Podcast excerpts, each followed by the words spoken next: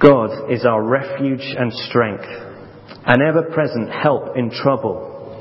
Therefore we will not fear, though the earth give way and the mountains fall into the heart of the sea, though its waters roar and foam, and the mountains quake with their surging. There is a river whose streams make glad the city of God, the holy place where the Most High dwells. God is within her. She will not fall. God will help her at break of day. Nations are in uproar. Kingdoms fall. He lifts his voice. The earth melts. The Lord Almighty is with us. The God of Jacob is our fortress. Come and see the works of the Lord, the desolations he has brought on the earth. He makes wars to cease to the ends of the earth. He breaks the bow and shatters the spear. He burns the shields with fire. Be still and know that I am God. I will be exalted among the nations. I will be exalted in the earth. Amazing words, amazing words of confidence. Did you notice? I we will not fear. Now, I've uh, asked a couple of guys to to uh, to help me out. Now, so I wonder if um, Jono and Jonathan want to come up the front here. So these psalms, all about hope and confidence and trust. And uh, these guys here are going to help me uh, to. think about trust and hope and confidence. So, Jonathan, uh, do you want to step forward? Could you um, close your eyes and put your hands over your chest like that, and uh, put your put your feet close together. Great, and I want you to be tense, stiff. Imagine you've got a plank of wood going right down to your heels, and keep this sturdy as you can, and uh, just hold it there for a moment. And Jono, what I want you to do is put your hands on his shoulders, and in a moment I'm going to ask Jonathan to just fall back and keep his feet exactly where they are, and he's basically got to trust that you can take his weight and you're not going to step out the way and let him fall onto the floor. Don't step out the way. So when you're ready, just start to fall back, and And let's see what happens. Great. Very good, very good, very good. Okay, now this time, Jono's got his hands on your shoulders right from the start. This time, I'm going to ask Jono to not have his hands there. So when you're ready, you're going to fall back and Jono is going to catch you. Great. Very good, very good. Thank, give them a round of applause. Thanks, guys. That's actually a very, very difficult thing to do. Jonathan had to trust two things about Jono. First of all, that he was strong enough to, to hold him when he fell back, but also that he was good enough to do that, that he wasn't going to just step out the way and let him fall on the floor. Now, I guess... I mean, when we look at this psalm, one of the things that jumps out at you from Psalm forty-six is that is that confidence that, that just exudes all, all the way through it. Is this psalmist deluded? Is he just living in a bubble and out of touch with reality? Well, I want to suggest that actually he's not the one out of touch with reality. Sometimes we're the ones that are out of touch with the ultimate reality. Sometimes circumstances can become all too big in our perspective, in our in our thinking. And God can become all too small and insignificant. So this morning, what I want us to do as we look at these three psalms, we won't have time to look at any of them particularly in In, in any great depth, but I want us to, to do to look at um, three things. I want us to think about the organics of hope. I want us to, th- to think about, from Psalm forty-six, what's the root of hope? From Psalm forty-seven, what's the fruit of hope? and from Psalm forty-eight, what's the catalyst for our hope? So first of all then, the root of hope. So what's the root of hope? Well, the question should be, who is the root of our hope? And it's the Lord, isn't it? Verse one, God is our refuge and strength. Verse five, the city doesn't fall because God is within her. Verse seven, the Lord Almighty is with us. The God of Jacob is our fortress. So notice it's, it's God himself that is our refuge and strength. Not the city, not the army, not wealth, not wisdom, not circumstances. The psalmist just has complete dependence and confidence in the Lord. Whatever the circumstances, just look at verse two and three. Incredible imagery that he evokes here. It's pretty intense, isn't it? That the mountains, even if the mountains were to fall into the heart of the sea, this kind of catastrophic meltdown and destruction that's, that's pictured here. Even if the mountains, the, the very foundations of the earth, the epitome of solid dependability, even if they were to fall into the heart of the sea, the sea, the epitome of danger and chaos, even in the midst of that total, complete carnage and chaos, the confident assertion in this psalm is, we will not fear, because God is our refuge. He's our mighty fortress. That's essentially the, the message of this, of this psalm, isn't it? He is king. He's king over Jew and Gentile alike, and we'll see that as we go through these, these psalms. He is in ultimate control. He is our mighty fortress. But it's verse ten of this psalm that I want to focus on uh, in particular. Verse ten. Be still and know that I am God. Actually, that's not a kind of fluffy, sentimental verse that should be put on a poster with a kitten, as so often happens in churches up and down the land. This is a command, and literally the command is, be limp-wristed, be flaccid, be weak, do do nothing, don't even bother. That, that's essentially what the Lord is saying. It, it, it's it's a command, both to his enemies and to his people at the same time. To, to God's enemies, to those who would rise up against him, God says, be still. Don't even bother. Be weak. Don't even bother picking up that spear and coming against me. Put the spear down, reevaluate your life, take up needlecraft instead. Don't even bother, is what the Lord says. You're not going to get anywhere. And to God's people, be still, be flaccid, be limp-wristed, be weak, don't do anything, don't even try to think that you can save yourselves. What he's saying is, depend one hundred percent on me. So do you hear what, what he's saying about our hope? Our hope rests entirely, one hundred percent on him. Not on our circumstances, not on what we can or can't bring to the table. one hundred percent we need to be still and know that the Lord is God. And the implications of this are, are massive. Now, here in the U K, relatively speaking, we've got it pretty easy. We're not oppressed by dictators. We're not ravaged by famine and disease.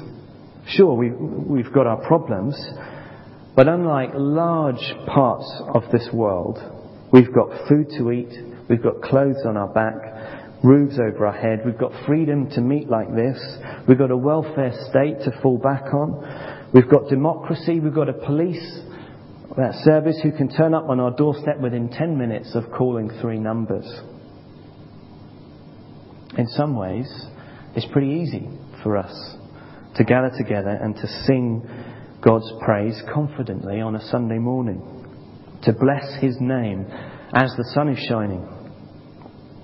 But there's not one of us here today in this room whose lives could be shattered and turned upside down just by one phone call or by one knock at the door. What then? Could we still say the words in this psalm as confidently as the psalmist then? Will we still not fear and say that God is our refuge and strength with full confidence? Because actually, if God is not our refuge and strength, but comfort is, or our circumstances are, when we get that phone call and life turns upside down, what then? Well, we can be consumed by the raging waters that will come our way. So we need to, to heed the warning this morning. We need to search our hearts, and we need to, to ask ourselves and see what we are really trusting in. Are we trusting the provider, or are we trusting just in His provision, what He has provided already for us? And it may be that, that some of us here today have had that phone call already. Well, may these words be a comfort to you. Be still and know that I am God. He is with you. That's the overriding thing again that comes from this psalm. He is with you. The psalm makes no promise that life will be easy and pain-free, but, but rather the opposite of that. But what God does promise is that He will be with you through the trouble and the suffering. The covenant, faithful, promise-keeping God is, is mighty to save. There is hope. You can depend and trust on Him, and ultimately He will deliver you. That may not be here on earth now, but for eternity He will deliver those who hope in Him. And as we read this psalm, like, like many psalms, this psalm has, has an eternal dimension to it. In verse four, it talks about a river in the city. Uh, Jerusalem didn't have a river. Unlike uh, many other ancient cities, Jerusalem had no river in it. This is, this is echoing for, uh, forward to, to another city, the New Jerusalem. The Apostle Paul describes our troubles here on earth as light and momentary compared to the eternal glory that far outweighs them all in two Corinthians four. And in Romans eight, he says, our suffering is not worth comparing to the glory that will be revealed. We thought about that last Sunday evening at the gathering.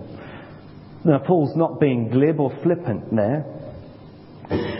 He knew what it was to, to suffer. He was shipwrecked, he was imprisoned, he was beaten, he was tortured and ultimately martyred for his faith. But his hope was in God, not in his circumstances.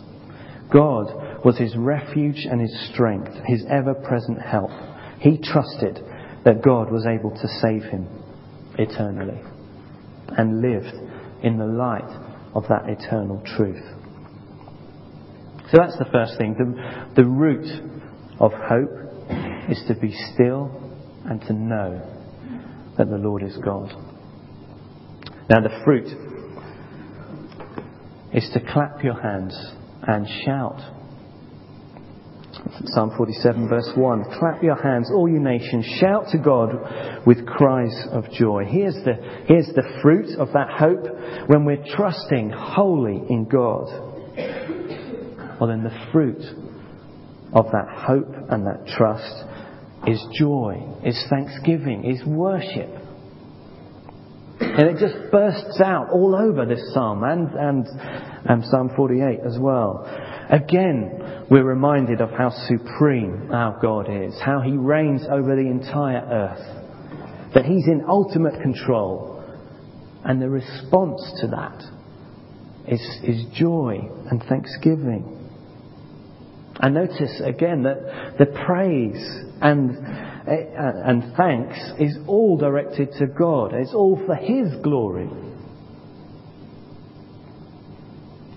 So throughout the Bible, I think it's fair to say that, that thankfulness and joy is, is often the, the acid test, if you like, of, of where we are in our spiritual growth.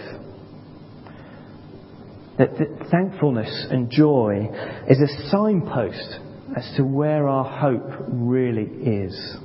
Because if we're trusting in ourselves or anything that, that we've worked hard to achieve, well, where's the need to be thankful? We've done the hard work. Well, what's the point of being joyful to God about that? We've done it. And so the reverse of that is when we realise our need, when we're humbly dependent on God, when we are still and we know that the Lord is God. Well, then that's when we just can't help but give our God our praise and our thanks. And joy just, just flows out. So in Philippians, Paul again is in prison as he writes the book of Philippians, but again and again he talks about joy. Rejoice in the Lord, he says, again and again. Rejoice. How is he able to, to do that in that circumstance? Well, again, his hope is in God, not his circumstances.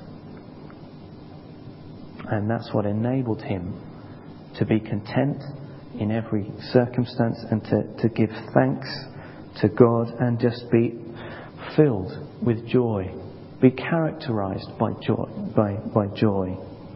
And so that's a question for us to be thinking about, both as a as a as a church family together and as individuals. To what extent are we characterised by joy? What extent does does joy characterise your home life? To what extent does, does joy characterise our corporate life as a church together? It's an interesting one to be to, to think about and to, to pray into. And I chose that word fruit very deliberately because I want us to, to, to make sure that we see that that joy is a fruit.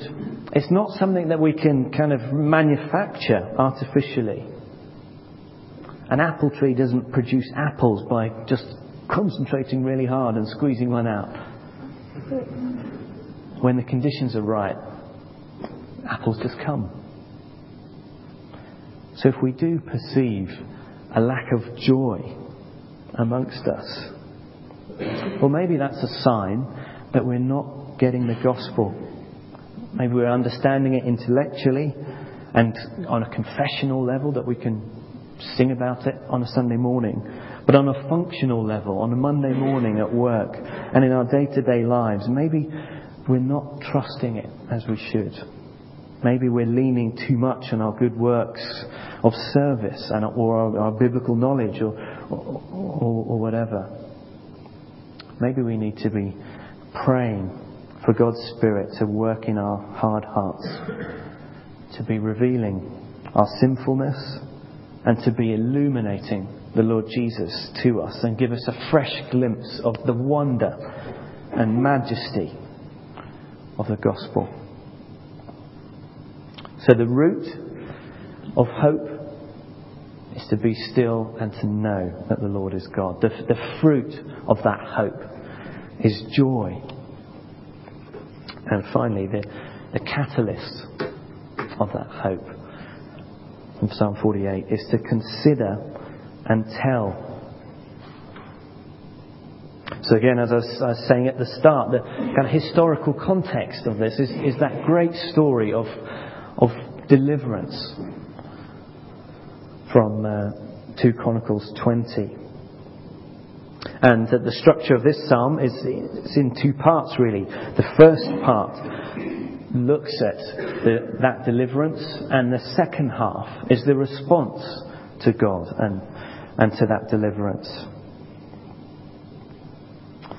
So verse nine to fourteen, uh, that's the, the setting of that is the aftermath of that great victory that's been won, and the joy and the celebration.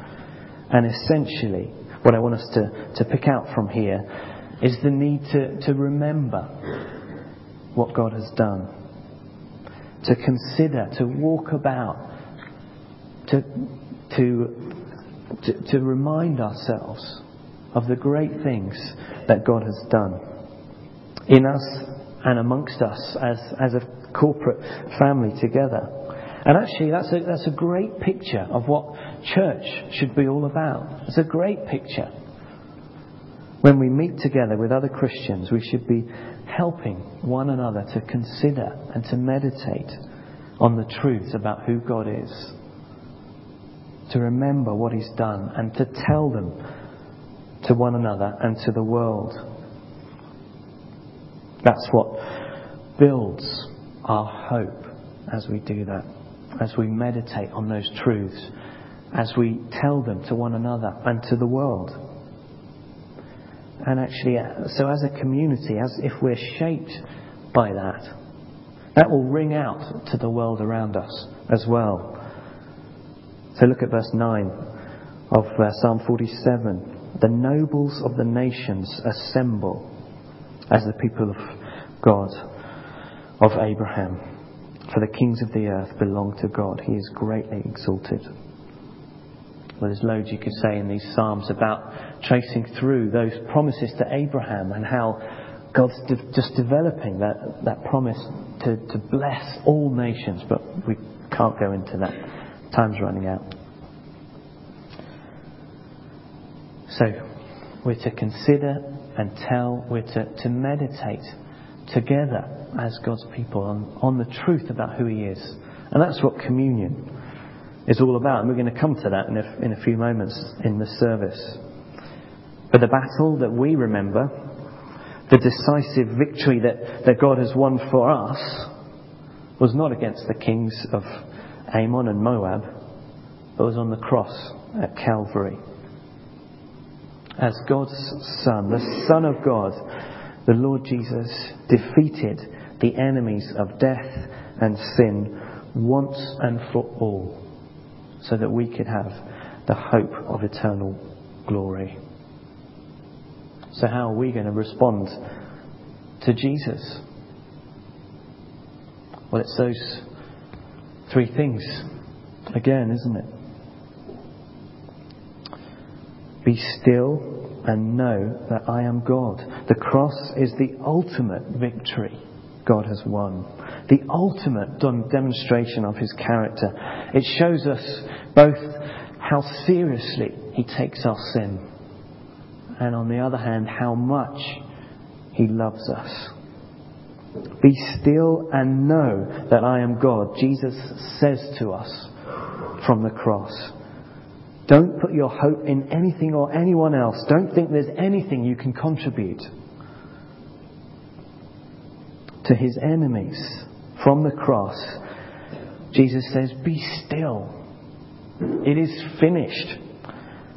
Don't even bother trying to resist. The victory is won. So be still and know that I am God. And clap your hands and shout for joy. It's all about Him. Our salvation and forgiveness depends one hundred percent on Him. The only thing we contribute to our salvation is our sin. And all we can do in response to that is to clap our hands and shout for joy.